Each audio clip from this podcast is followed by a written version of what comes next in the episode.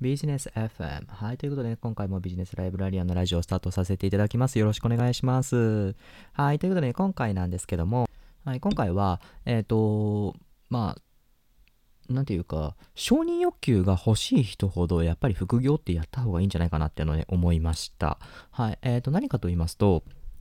うんとまあ、承認欲求、まあ、マズローとね、はいあの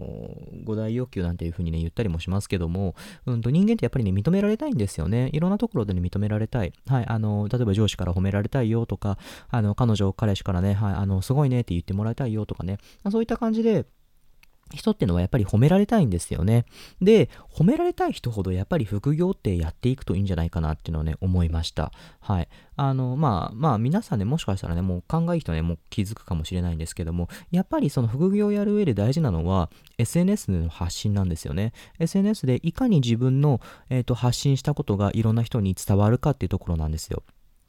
で、そこで、えっ、ー、と、その伝わったところで、例えば、いいねっていうふうに押してくれたりとか、コメントをいただいたりとか、あとね、あの、保存とかブックマークなんていうのもありますけども、そういったのをね、いただくこととかってね、あるんですよ。で、やっぱりそういうのって、うんと、まあ、SNS のを発信をしていく上で、非常にね、重要になっていくものなんですよね。なぜかというと、やっぱりその自分の投稿に対して、それが良かったのか良くなかったのかっていうのをね、きちんと分析する必要があるんですよ。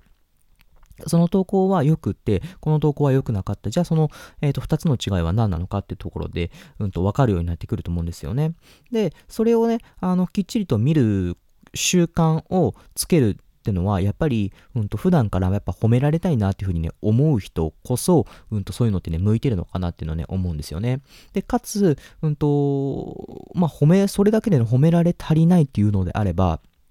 うんと、一日に何投稿も、ね、しちゃえばいいと思うんですよ。はい。1日に何投稿もする。で、1日に何投稿もすれば、その分、その、まあ、乗数、まあ、掛け算によって、例えば1日1投稿で、例えば10いいねやったら、うんと、1日2投稿すればそれ20になりますよね、平均がね。はい。まあそういう感じで、うんと、どんどんそうやって上げていくこともできるんですよね。はい。なので、うんと、まあそうやってね、気持ちがね、まあそうやって、なんて言うんですか、えっ、ー、と、褒められたい人ほど副業、まあ SNS をね、やっていくといいよっていうね、話をね、させていただきました。ぜひね、まあそんな感じで、自分もね、あの、私もね、毎日ね、あの、ラジオ、あれ、まあ、少なくともね、3投稿していこうかなってことをね、思っております。あの、ぜひね、あの、いいねつけていただいたらね、すごくね、喜びますので、はい、ぜひよろしくお願いします。はい、ということでね、今回は、えっ、ー、と、副業をね、ぜひ、あの、褒められたい一言をね、やってみてる、やってみるといいですよっていうね、話でした。また次回お会いしましょう。じゃあね